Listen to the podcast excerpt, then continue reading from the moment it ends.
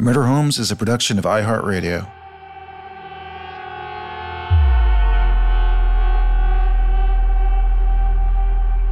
So, when we cleanse a home, I am surrounded by people who are psychic mediums that come out.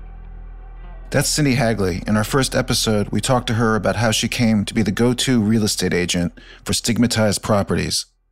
What we left out of the episode is how real estate agents like her approach cleansing a home of bad energy before they put the home on the market. Here's what she told us about cleansing homes. So, the first thing we try to do is identify what's going on. Is it an entity that has passed in the home or the Sharon Tate house, for instance? There is a home next door to the old Tate house that is haunted. And the first thing we need to do is identify what that entity is and, and why they are still there. If they were killed or died in the home, then that makes sense.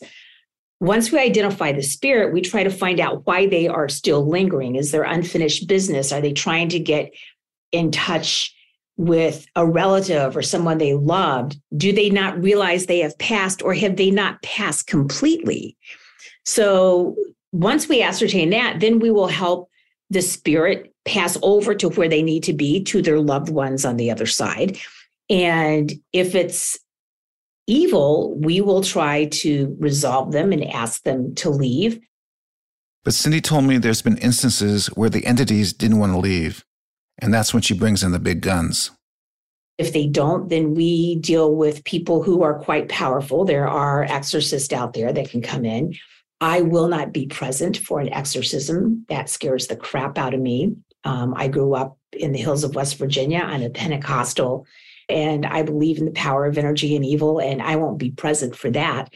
But that's how a space is cleansed. In future episodes, we'll meet Mark and Barb Nelson, a husband and wife team that Cindy calls on to help cleanse homes. They'll share with us some of their most frightening ghost hunting experiences